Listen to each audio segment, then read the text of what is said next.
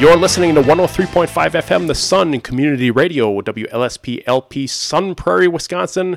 And you're in homeroom with Brad Saron. My name is Todd Molesky. I'm the host. We're here uh, through a Zoom call, which of course you can't see, but we're bringing everyone together virtually here for uh, our, our, our, a different way of doing homeroom. We're, we're happy to have Brad Saron with us. Brad, good to see you again through the computer. Good to see you too, Todd. It's uh, it, has been quite a month since we've uh, last had a show, and uh, we'll get into a lot of that here uh, today's show. But I hope you and, and everyone's doing well. Uh, in your family. And um, wanted to bring in uh, our guest today is Colleen Kay, who is the coordinator of digital media and innovation for the district. And uh, welcome, Colleen, first of all. Hi, thanks for having me. Can you maybe spell out what that means, what your job title means, and especially in these days, uh, why that's a, uh, a, a big thing? Yeah, so I'm a teacher by trade, so that I think is an important um, distinction. I work in the technology department, but I am a teacher. Um, and one of the things that I do is support the instructional side of technology. So while I can't fix Chromebooks or anything like that, what I do is help teachers use technology really well. Um, so I work with everybody from going into classrooms and working with students to working with their teachers to working with principals to um, working with the teaching, learning, and equity team um, and curriculum stuff. So I'm kind of all over the place, but really supporting the instructional side of technology and helping teachers use that really well for engagement. Um, engagement is really my focus. Sure. And I would imagine that's really changed a little bit in the last month or so. Eh, you know, as we're in a period that has really been never been done before, like to this extent in, education. And I wonder if maybe both of you, Brad and Colleen, can talk about that at, at some level. What kind of just the challenges uh, the district is facing and really education is facing in terms of kind of making this up as you go to some extent. I know there's been plans in place for for some of this, but some of it you kind of have to uh, just kind of feel your way through, right? Yeah. yeah. Districts across the nation right now are literally in uncharted territory, and uh, I think.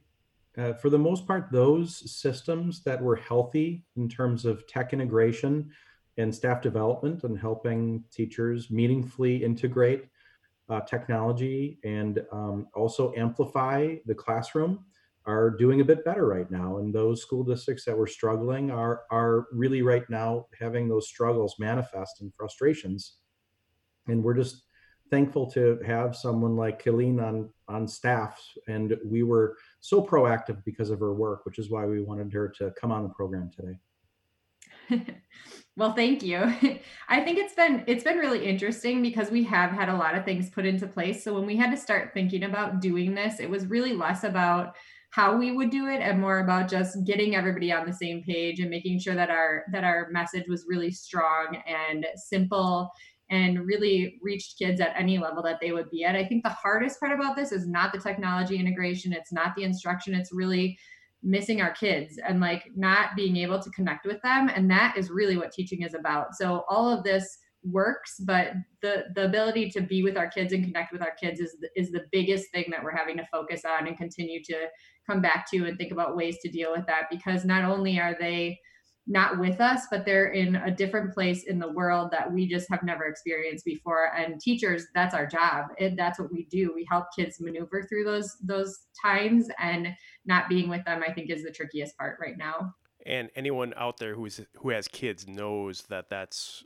they're feeling that too. I mean, they they want to be at recess with their friends. They want to be in class with their friends and see their teachers and talk to them and kind of get that sense of normalcy. And uh, maybe we'll get into that a little bit in in, a couple minutes of how that kind of can continue to some extent even if it's not in the same room together but but I wanted to take you you both back to the middle of March when uh, you know, last time Brad and I were in the studio together having a show, we were talking about coronavirus and what it kind of was meaning at that point, and it really, uh, you know, escalated from there in a matter of days. We, were we were talking about uh, what the options are if school had to close, and you know, within a couple of days, it had happened. So, eh, going back to that point, how were you guys putting things? Uh, in place and, and, to get it to where March 18th, you guys have 8,600 students in the district. uh, kind of trying to support them and and get them uh, where where they could be in in a, an educational environment. So how that looked is literally on March 17th and 18th, we went into what we call a situation room and just began thoughtfully designing the supports that we felt the teachers, students, and families needed in order to be able to function. Uh, so that week, that was a Wednesday, Thursday, Friday, the 18th, 19th, and the 20th. Um, uh, Colleen and her the whole teaching, learning, and equity team just supported uh, a couple of days of online distance engagement, and then we had spring break. Thankfully, uh, and what ended up happening is we worked the entire spring break, so that way on day one after spring break, uh, families could begin to engage with teachers that felt uh, not entirely prepared, but more equipped to be able to move into a new normal. Um, and uh, and I think what uh, Colleen was saying is absolutely um, on spot in that we are so proud of how our teachers have been able to scale to an environment that is unprecedented and how flexible and appreciative our families have been in order to be open to us engaging in a new normal. Um, and uh, one thing that was also interesting is from day one on that March 18th, when we sat down and we made the final decision to begin to um, actually close schools just ahead of the governor's formal uh, closure of all schools across the state of Wisconsin. We did it uh, a bit before that came out. Um, one of the things that we're also very proud of is the way that we approach the system through a lens of equity and making sure that the systems that that our teaching, learning, and equity team and our operations team were creating was able to reach all kids. And it's it's kind of just it, it to me it has been kind of stunning to know that we're only a month into this, considering how many things have happened uh, in that month. And I think that that applies to to uh, almost every part of life, right? But right now, but uh, I I wonder if you guys can can talk and maybe Colleen, you can talk about what a now that now that everything is you know you've gotten past uh, spring break, you've gotten into a, a, a uh, virtual learning, distance learning, those kind of environments, what a day looks like for a student. And, and maybe it's different for when you're talking about kindergarten to 12th grade, th- those kind of things look different. But can you kind of give us an overview of what a student would kind of encounter in in a what is I was almost going to say normal day, but knowing that there isn't a normal day anymore, but what something like that might look like now. Yeah, so it really does depend based on grade level, but our goal is not to replace in class instructional time with minute to minute match of instructional time from home. Um, we also really don't want our kids sitting in front of a screen all day. So, distance learning is a really clear distinction that it's not virtual learning. So, while many of the tools that we're lucky to have support this model that do include technology, thinking, learning, and doing can and should happen both on and off of technology. And we've really tried to push that with our staff um, and our families. So the general guidelines that come from the state are that um, in grades 4K and 5, about two hours of total learning equals one school day. So really that means, you know, if they're reading a book for a half hour, that's 30 minutes of that time that they're spending on their school day. Um, a lot of times that looks like a 15 minute morning meeting or a calendar time that kids are engaging either synchronously or asynchronously with their teacher um, I'm sorry, 4K through fifth grade is two hours. And then uh, in grades six through nine, the general guideline is about four to five and a half hours of, of total learning in one day. And then when you bump up to 10 through 12th grade, it's about five and a half to six and a half hours per day. So we're really trying to make sure that we are not overwhelming our students in an already really stressful time by trying to make minute by minute matches. Um, that being said, there's a lot of different ways that that looks for kids. So sometimes um, it looks like a list of activities that kids can engage in that they know they can log into their class p- platform at a certain time every day and get that information. Sometimes it looks like a set time to connect virtually with a teacher or classmates. Sometimes it looks like a flipped or video mini lesson that the students then respond to in different ways. So it looks different on different days, but we really are trying to provide a sense of normalcy. So similar structures and routines to what they were used to in the classroom setting. So if you know, a kindergarten classroom does a calendar every morning. That's still part of what their learning looks like from home, just guided by their teacher. Um, doesn't have to be anything new and different, just continuing with those routines. And really stressing that distance learning is much less about completing all of the things that they would complete in a normal day and much more about making sure, sure our students are cared for engaged and connected in such an uncertain time. You you mentioned two terms there and i wonder if you can uh, cycle back to explaining what synchronous and asynchronous mean in this environment um, in, in when we're talking about distance learning yeah, so synchronous just means that people are coming together at the same time to do the work, and asynchronous means that people are working individually or separately on a similar task. So we really are challenging our educators and families to think about what is the purpose of an asynchronous um, asynchronous work and synchronous work. So when we say kids should meet on a Zoom call so that they can connect with their class, we want to be really thoughtful about the fact that not everybody has the same schedule now that we're not in school. And we want to be really thoughtful about anything that we're providing in a synchronous manner, saying it happens at this time. We can also give kids who can't make it that time, or maybe their internet isn't working, or whatever the glitch might be, that they have the opportunity to engage in that same learning activity outside of that specific time. So we do want to make sure that kids can connect with their teachers and with their peers, but at the same time, we know that synchronous learning is not going to happen for all kids all the time. And our goal is to make sure that we are meeting all of our kids where they're at. And a lot of this has to be uh, there has there's a lot of thought put into all of this. I know, and it, it, a lot of it is happening as we go. Um, I know I've, I've, read some concerns about security and, and digital. We've talked on, on the show before, Brad, about digital security and, and everything like that. And it, again, it's being pushed into a different realm. Um, how how does how is maybe both of you can address this? How is the district handling those kind of privacy, security uh, kind of concerns? uh, when when we're talking about kind of this new um, new to everyone in, in a lot of ways uh, approach to things. So this is kind of exciting for someone like me because I've been trying to push that people are concerned about data and privacy for students over the course of the last couple of years. So really helping educators think about every time we put our kids on an online platform, we have to be aware of what the data and privacy laws are around that specific platform and make sure that it makes sense for what we believe about what we want our kids to be engaging in. So that pro- policy already existed. Um, our staff, when they find something new that they want to use, we, we try to keep it as open as possible to them, but all they have to do is send it over to me, talk to me about how they're going to use it, and then I do the vetting for our district about what um, if that is a tool that we want people to be using data and privacy wise and also instructionally um, so we have, I mean, I think this is an interesting time because it's heightened some of those ideas, but those are things that people weren't necessarily thinking about a couple of years ago. And it's super fluid and it changes all the time. But just the fact that that's a height, there's a heightened sense of, is this safe for our kids? I think that's a good thing for our teachers to be thinking about, our families to be thinking about, because so often we sign kids up for things and we don't even think twice. And so I think that the fact that this is in the news is a good thing.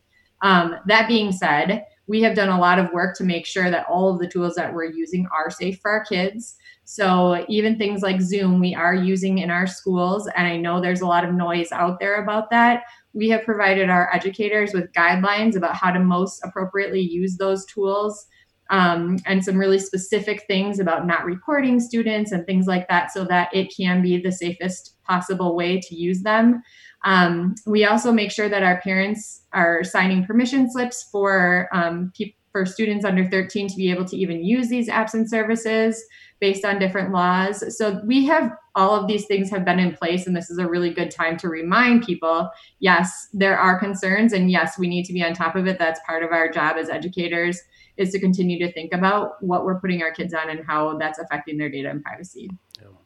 You're listening to Homeroom on 103.5 The Sun Community Radio, coming to you from the 103.5 The Sun studios, underwritten by the Bank of Sun Prairie. My name is Todd Molesky. I'm here with Brad Saron, and our guest today is Colleen Kay, the coordinator of digital media and innovation for the Sun Prairie Area School District. Um, Todd, one of the things that I'd like to yeah. just add to to the good work that's happening here is that you know when when parents do have questions we have a distance learning website that is a, a a very good resource for everybody. And so if you have questions uh, like, you know, what does a typical day look like? Or, you know, how is the district engaged in making sure that our kids are digitally safe? Um, the first thing that you can do is please utilize our website. Um, it's under district and it's literally the first choice uh, as that drop down menu pops up. It's called distance learning and it's guided by are you a you know are you a teacher? Are you a parent? Are you a student? And um, and you can click on that area and really be um, guided to uh, parts that are really pertinent uh, to you. And the, the other thing that uh, you'll pick up on it, like i said before is that healthy systems that had that had um, systems in place before distance learning are finding it healthy right now so we were already engaged in keeping our kids safe through uh, helping students understand that when they go online, they have to understand what what privacy is. And so, uh, through that distance uh, learning transition, the curriculum that that we've been you know engaging with um, kids with as far as digital citizenship and all of this the awareness that kids have had in going into utilizing platforms like Seesaw or Zoom or Google Sites or Google Classroom uh, still apply. And so that's what we're really proud of. And you know, we we have been talking this whole show about the use of technology, and it it comes down to the availability of technology as well. And I know the district has worked on this for years in, in getting to a point where you're at a one to one ratio. And I, as correct me if I'm wrong, but that's that's all the way up uh, for for students right now, correct? Yeah, and luckily that just happened this year. Okay. So last year at this time we did not have devices for our students in kindergarten through second grade. So we've been super lucky as a district that we have been continually supported in this um, effort to get devices into the hands of kids. And now this year, for the first time, we are one-to-one devices K through 12. So our kindergartners and first graders have iPads, and then our second graders through 12th graders have Chromebooks. Okay. And that was a huge piece in making sure that we could do this really quickly. The biggest concern that we had was getting them all out of their carts and getting them to kids. And that actually happened pretty seamlessly because so many of our families were willing to come and get the things that they needed from school, and our teachers were willing to support that happening as well. Um, the other thing that we trained oh, all of their teachers in utilizing the platforms at the beginning of the school year, which um, was something that, again, healthy organizations do. We had uh, looked toward integrating um, really more parent integration um, and leveraging technology to create that connection through a platform called Seesaw.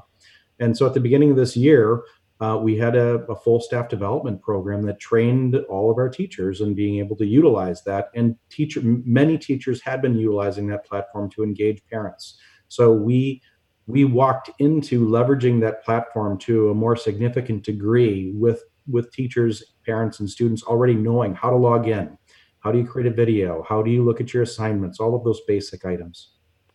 The uh, the the two questions that come up to me in, in that is, um, you know, when, when you're talking about having iPads and and Chrome or computers, they need Wi-Fi to work, and and that's not a universal uh, component uh, available to all of the families in the district. I would imagine. How how has the district helped with that? And also how does the district help when you know technology just, just doesn't work which happens sometimes. Um, uh, how, how, i guess maybe you can go into kind of how you've addressed those those things yeah, so we um, are in a really lucky position again. I think Sun Prairie is sort of ahead of the curve on this, but something that we were already beginning to provide our students were hotspots, um, wireless hotspots at home for things like homework. And so we had started putting that into place already. So we already had some policies and some procedures around that. So when it turned into distance learning, we did um, a survey for families just to see what is the level of access and internet access at different homes. We had a very high percentage come back saying, yep, we have access to those things. And so we were like very confident that we could supply the hotspots needed for people who who requested them. And so we've been continuing to do that. Um, daily, we get requests for hotspots, and we've been getting them out to families as quickly as we can. Um, I think that that is something that we have been able to do that a lot of districts haven't been able to secure and I think that's because we had that process in place already for some of our families who didn't have internet access at home. Um, and I think as far as technology, like this is a time where um, technology not working is a barrier to access to learning. And so usually that's not the case. I mean, if tech doesn't work, it's just really frustrating. But now it keeps a kid from being able to engage with their class. And so we have done a really nice job, I think, on the tech side of creating a document that people can fill out if they have a tech issue. And then we aren't even really worrying about fixing things right now, but just getting them a new device as quickly as we can so that they, they can continue to engage with their with their classrooms. So if you, um, so one of the things that I know the tech department is a little bit humble about is when we transitioned into uh, distance learning, there was a lot of um, troubleshooting and support that parents and kids needs. And in one week, we had about 700 requests for help. And our tech department was able to facilitate that that turnaround in about a week. And uh, just being able to have the capacity the know-how of our people in our tech department has been amazing. And the process is very easy. So if you go to that distance learning page that i was referring to before there is a red button right in the top of the page that says report a report a problem with a Chromebook or a device. And so that's been something that I, I know has been very helpful and that I personally like, um, you know, walked people through the process of, I know that you have a problem. I know it's frustrating, but we will help you. Let's go to this web page together and let's help, you know, you go through this form and be able to submit a request for help. And when, I mean, we're talking about, um, uh, you know, this is a, a whole family kind of uh, process because you obviously have students, but their parents are involved. The parents, in some respect, have to be able to help out uh, if there's a question. Uh, I know in, in our family, uh, our, our, our, kids take Spanish, and I don't speak very much Spanish. I've gotten along, I can understand a little bit, but I can't help a lot. We're, we're lucky that my wife speaks fluent Spanish, so she can help out. But in those situations, and and you know we've we've done some math work that I've kind of been able to pick up on it, but uh, it's we're learning together in a lot of those ways. Um, if parents just can't find the ways to help, how how can they get in contact? I guess or what's the best way for them to interact in order to be able to help i guess if, if that's a different way of looking at it I, I think you speak to just this larger um, this larger understanding of how parents are finding the confidence and the time to be able to help their students be successful in this new normal.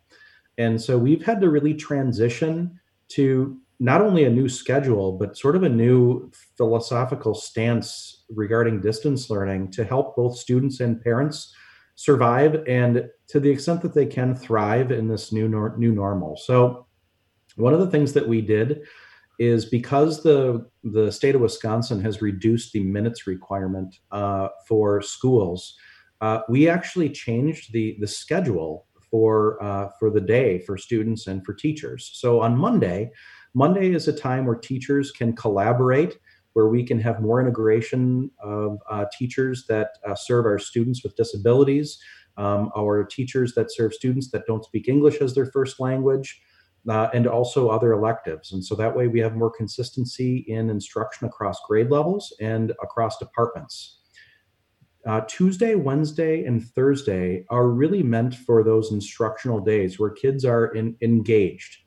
We've really pushed with our teaching staff the concept of let's take care of kids before covering new content in order to decrease that anxiety. So when you take new content deliver it through distance learning in an uncharted territory, then multiply that by how many uh, classes kids have. It can be very overwhelming almost immediately. And if you're if you're like me or Colleen and you've got you know kids at home and you're trying to work and support kids at the same time, it's it's it's it's really difficult. And so our teachers have done amazing about really leading with this understanding of it has to be doable. It has to be doable for all kids. We're going to put kids through kids before content, um, and we're going to facilitate things in a flexible way, which is why we learn, we lean toward an asynchronous environment where kids can engage in an activity and have the flexibility to do so maybe at night, maybe in the morning when they have uh, the capacity to be able to do it. Fridays in the schedule are just meant for individual outreach to kids. And so it's just a day where kids should not have a ton of assignments to be able to do, but are available for teachers to individually reach out. And so I, I, I really hear what you're saying, and our teachers and our teaching, learning, and equity administrative staff have just done an, an exceptional job trying to scale and reformulate the the school district uh, approach to to assist with that. And it's, uh, you know, when I, I know that the, um, uh, the, the testing has has been pushed aside for the year. That's a, a state uh, controlled thing, I know. Um, but there are there's grading that has to get done uh, at some level and in some way uh, through you know by the end of the school year or whether it's the end of the third quarter or those kind of things. How does that happen now? and how are you? Uh, uh, what factors get get taken into account there? I mean, maybe it, it doesn't mean you know quite as much at, at, at some levels as others, but there are some students that, you know, are, are looking at grades and looking at schools, colleges, those kind of things. How does that all play into uh, what's being done uh, grading wise? Yeah, so that's a really good question. Um, we've moved for the second semester to a pass no pass grading system. The purpose behind this is just to protect and preserve the academic progress, credit attainment, GPA of students in such like an unprecedented time. So, yes, we have students that are thinking about college. Yes, we have students who aren't able to take the standardized tests that colleges usually look at. All of those things still exist, but guess what? All of the colleges and all of the other high schools and elementary schools in the entire country and world are struggling with this same thing.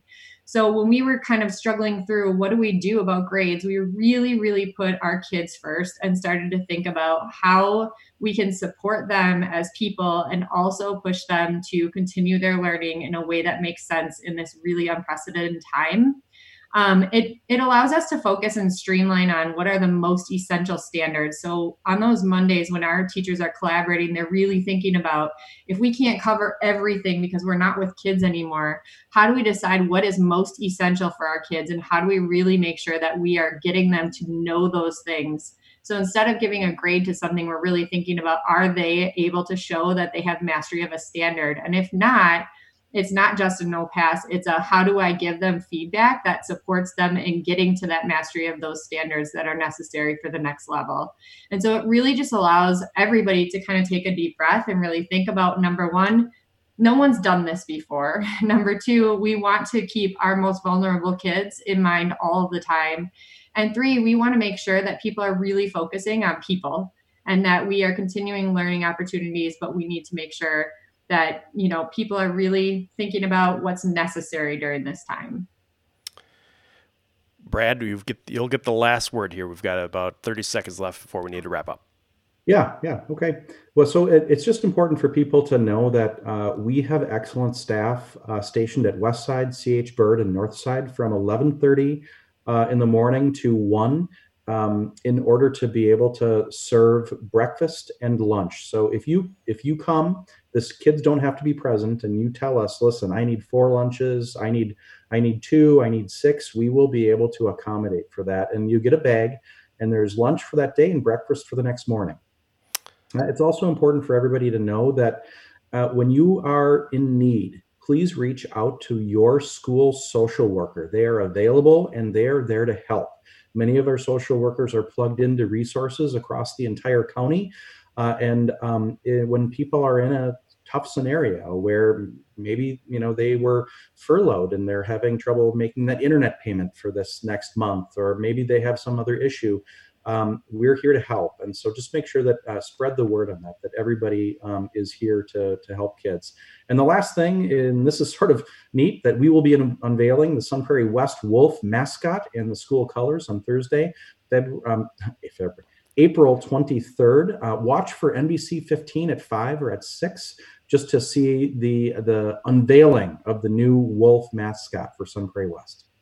Awesome. Great reminders there. Brad, Saron, thank you for joining us as always. Colleen, Kay, thank you for joining us. It was great having you both on today and hope uh, everyone stays well with all with your families. Thank you. Thank you. I'm Todd Molesky. Thanks for listening to Homeroom with Brad Saron on 103.5 FM, The Sun Community Radio.